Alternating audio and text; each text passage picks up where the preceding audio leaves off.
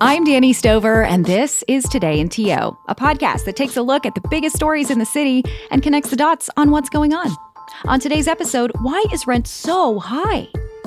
Well, one reason could be because of the increase in N12s and N13s. You'll find out what exactly those are. But basically, this is where tenants are evicted through no fault of their own because of a possible renovation and a key word intent.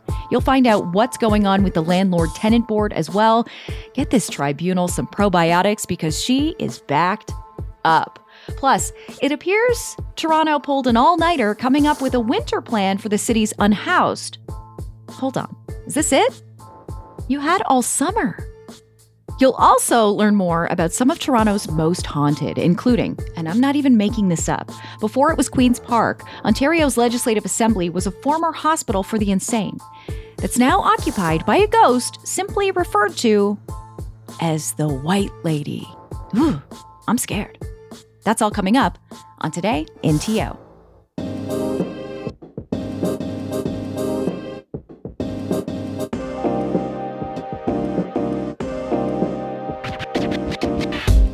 Good intentions? Maybe at the beginning of the week or going into the weekend, you're going to clean the house. You're going to get a workout in. Maybe you'll even get cracking on that school project, even though you still have two weeks to get it done. Maybe you're going to make all your own food this week, no takeout. And of course, if there's time left over, you're going to get started on that next great Canadian novel you've been putting off. However, in the wise words of Gia Gunn from RuPaul's Drag Race All Stars Season 4, what you want to do isn't what you're gonna do. Because intentions and actions are two very different things. And trust me, this isn't meant to make you feel a type of way about not getting those things done. It's to make a point about intent as it pertains to landlords serving tenants with N12 and N13 notices.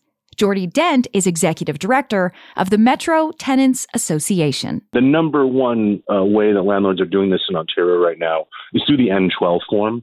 Um, a bunch of them, when you can't do that, like if you're a big corporate landlord, you can't use the N12, they then try for a rent eviction, which is on the N13 form. And if you ask any tenant in, in Toronto right now, um, you know, homeowners might not know what N12, N13 means, but every tenant does because that's the big fear that they all have that they're going to get one of these and be forced out by the landlord, and it might just be totally made up.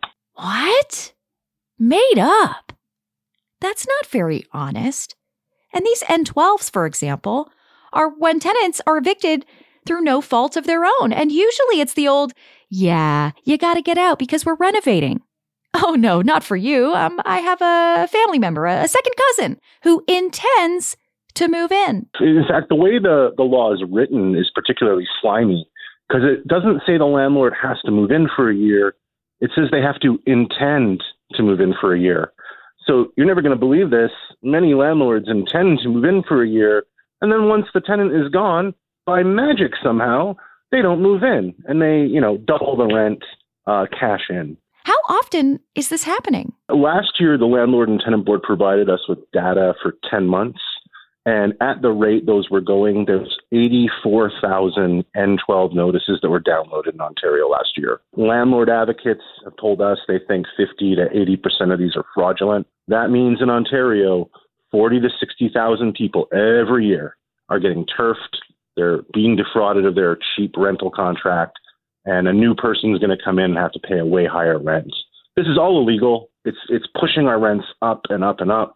This is partially because we have a different type of rent control in Ontario, but again, it's a crisis. Um, uh, you got a river of eviction fraud, and you know we've been begging someone to tackle this. Unfortunately, it's affecting tenants, so not a lot of people care. Already this year, N12 applications have increased by 77%. As Geordie says, this is an issue that plays into the lack of affordability and availability. The landlord might spend on renovations and have to find a new tenant at a higher price, and that's their cross to bear. They might make some more money. But on the other side, the tenant could be looking down the barrel at homelessness, and it's incredibly stressful to not have a home, and it's incredibly stressful to constantly be worrying about not having a home. So, who should be tackling this? And please, Don't say Doug Ford. Uh, the Ontario provincial government, and as I think we've seen over the last few months, uh, unless you're a you know a well-connected developer, they don't really care. Yeah. Some might say Ford tried to end 12 the Greenbelt, but there is the Landlord Tenant Board, right? The LTB's role is to resolve disputes between landlords and tenants through mediation or adjudication. A report published back in May said that the backlog at the tribunal had grown to more than 38,000 applications. This does suck for everyone involved, whether you're a landlord or a tenant. And look, maybe I should just state it for the record now. This is not meant to be a hit piece on landlords, small, medium, or large. It's to shine a light on a system that's not working the way it should. There are cracks, and when there are cracks, it becomes easier for folks to take a wrong step and fall through them. I want you to hear this clip from Elaine Page. She's a paralegal in Toronto, and this should give you a sense of how the Landlord Tenant Board works. It really depends on the type of application that we're filing. So, for example, I filed some L1 applications last week, which are for arrears of rent. They're very straightforward arrears of rent applications, and I've got hearing dates in February for those. Um, if we're doing an application where the owner requires their own use uh, or a purchaser um, is is is intending on residing there, then you know those are still eight or nine months. I have files that are into their second year. So, if the tenant isn't paying, the landlord files some paperwork and they'll get that sorted and might be seen in five months or so.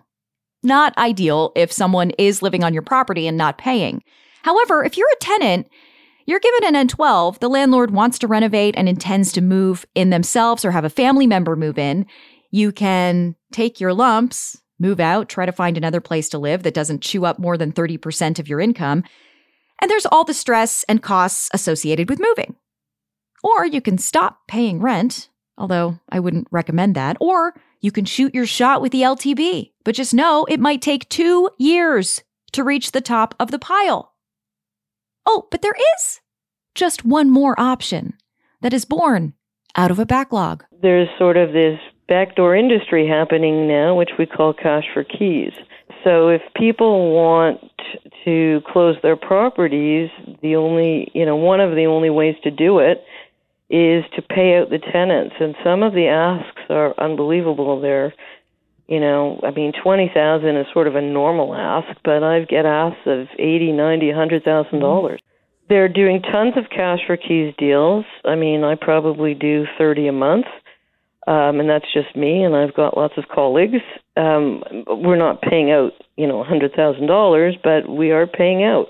So it's happening. It's the only way to close a property. How do we nip this in the bud, so to speak? What are some policies that may stop this from happening so much? And what would actually protect tenants from being bounced around like this? And likewise, protect landlords from having to deal with bad tenants? In New Westminster, BC, they've implemented an anti renoviction bylaw that fined landlords up to $1,000 a day. In order to comply with the bylaw, landlords had to both demonstrate it was necessary for the tenant to vacate their unit for renovation work and provide tenants with a written offer to return to the unit at the same price. Prior to the bylaw, there were 300 renovictions in three years. The year after the bylaw, there were none. Now, in Burnaby, just outside of Vancouver, where they have big issues with this as well, and where the average rent for a two bedroom is up 7% from last year, it'll cost you about $2,500 a month, which is similar to Toronto. Though here we saw a 16% increase. But in Burnaby, they have something called the Tenant Assistance Policy. And some say it's one of the best tenant protection policies in the country. It's based on four key elements the right to return to a similar unit at roughly the same rent when renoviction work is finished. The developer or landlord is obliged to help tenants find interim housing if needed. The rezoning applicant must pay a top up fee to cover any additional rental costs tenants incur with their interim housing. And financial assistance is provided to tenants to cover moving costs. You might be thinking Ontario has this policy, but As you heard from Geordie Dent, it's a way looser version, slimy, as he puts it. And again, this is not to color all landlords with the same brush, but what I am asking is for folks to stop coloring all renters with the same brush as well. If landlords really do need their space to renovate and move in their folks or their kids, fine. But if there is something shady going on, as we face a housing and affordability crisis, that's a different story. On that note, did you know that on any given night in Toronto, there are approximately 7,400 people who are experiencing homelessness? Back in May, the city declared homelessness an emergency. But looking at this new winter plan they just released, it's really not being treated with much urgency as temperatures quickly start to drop. You'll hear more after this.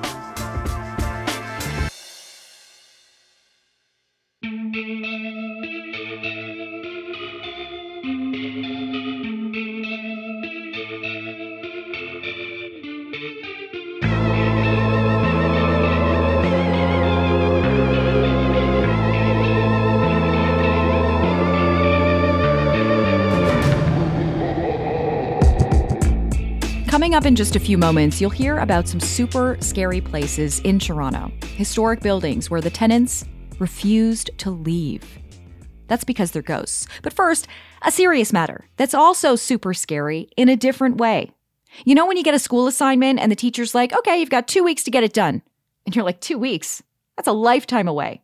And then sure enough, 13 days later, and you're like, oh my gosh, why didn't I get this done earlier? This sucks.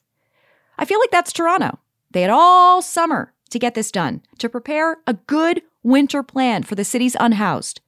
And I know we had a weird by election, and so Mayor Olivia Chow is new to the job and has quite the mess to clean up. But you had months and you had help, and this is the best you can do? And I know the city is broke, like broke, broke. $1.5 billion in the hole. And Toronto has been holding out an open palm, asking the province and the feds for more money. But that hasn't happened yet. And we just keep talking about it over and over and over. And so, by the sounds of it, we're hopping onto the same carousel that we were on last year. Only this carousel is not very fun. On any given night in the city of Toronto, 7,400 people experience homelessness. And there are all sorts of reasons one might become homeless cost of living, fleeing violence or abuse, mental illness, unemployment, lack of resources, health and safety, issues with addiction. As of this month, the city is sheltering more than 10,500 people and turning away approximately 275 others on a daily basis. About 40% of the people in shelters are refugee claimants. And so the city's winter plan that they were up all night finishing will be mobilizing its limited resources to expand services from November through April.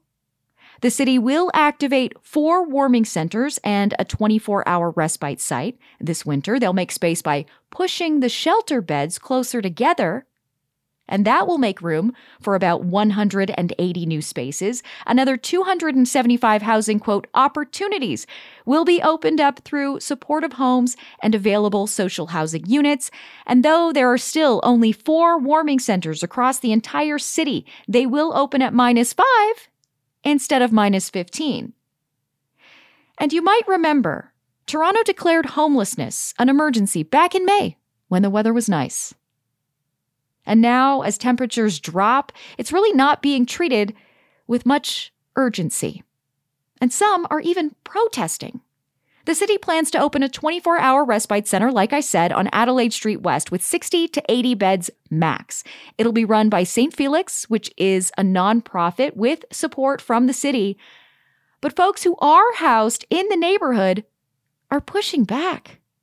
Lorraine Lam is an outreach worker in Toronto. You've heard her voice on this podcast before. She's a fierce advocate for those who are experiencing homelessness. Why would anyone oppose a respite center? I I ask myself the same question. And I I honestly if I'm if I'm honest, I think people have preconceived notions about people who are unhoused, people who are poor as dangerous, which I think, you know, is rooted in a lot of fear and misconception. And I think fear is fine. Fear protects us, but I think how we make decisions out of that fear um, is where things can be really problematic. And I think the pushback around um, respite centers being in people's neighborhoods is that there's always these ideas that, oh, you know, homeless people are just going to attack my children out of nowhere. And you know again that's that's a fear that i'm not sure is actually justified by real life anecdotes and what we've seen happen um, i think also there maybe is a real discomfort in being put up right against a number of people that maybe we're not familiar with. Mm. Um, maybe we don't know homeless people. And so we're nervous. And I think, again, it's fair to be nervous. But I think the step, instead of protesting against a desperately needed life saving space, um, that's not actually the solution. The solution is maybe actually reaching out and trying to build bridges to understand the situation and get to know some people. Okay, on to another topic. I promised you ghosts, and you're going to get some ghosts. There are quite a few places in Toronto considered to be haunted. The Keg Mansion is one at 515 Jarvis. But before it became a chain restaurant serving steaks and jumbo Caesars, it was referred to as Euclid Hall.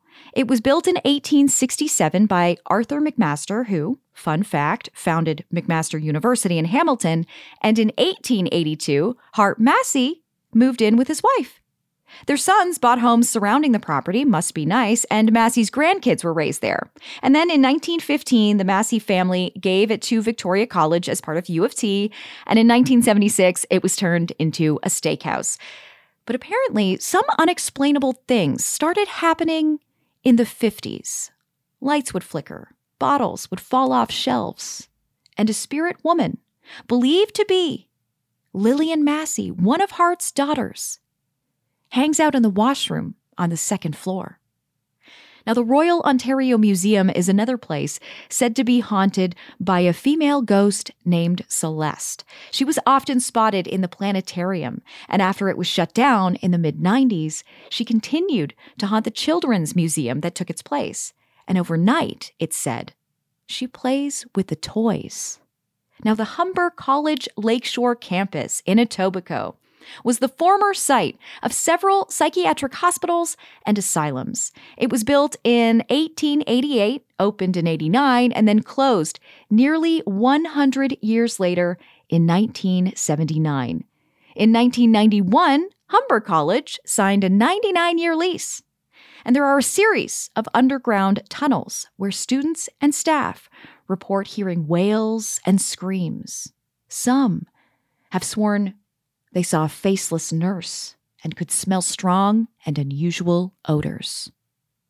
Speaking of things that stink and also psych wards and asylums, before it was Ontario's Legislative Assembly, Queen's Park was home to the University Hospital for the Insane. And you can't even make this up. Apparently, it's haunted by the White Lady. You're telling me. With more on that, here's producer Glenn Bragonier. And the White Lady isn't even the only apparition to haunt these halls of Queen's Park. But before I dive into the others, let's quickly touch on what Queen's Park was before being the staple of provincial politics in Ontario. It was previously owned by King's College. That is until the City of Toronto voted that the college had to become secular and it converted to the University of Toronto. The land in which now houses the Legislative Assembly was actually used as a woman's mental hospital in an era where psychiatry, psychology, and generally the understanding of mental illness was, well, let's politely say, much less understood, and was known as the University Lunatic Asylum that operated from about 1850 until about 1860. And as you can imagine, the treatment of patients at this time was less than stellar and borderline horrifying.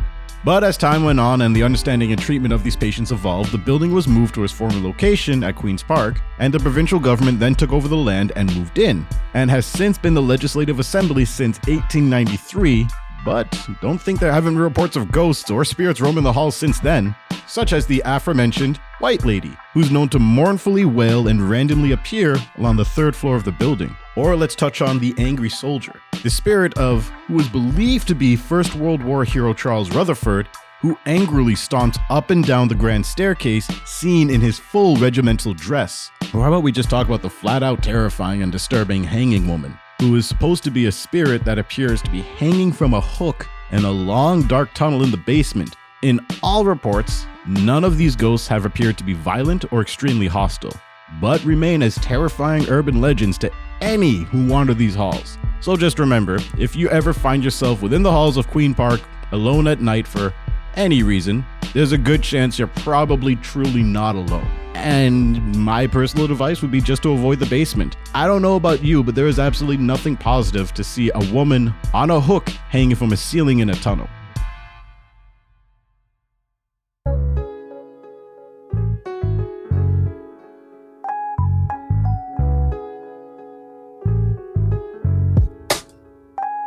If you're looking for a last minute Toronto costume, might I suggest going as the winter plan?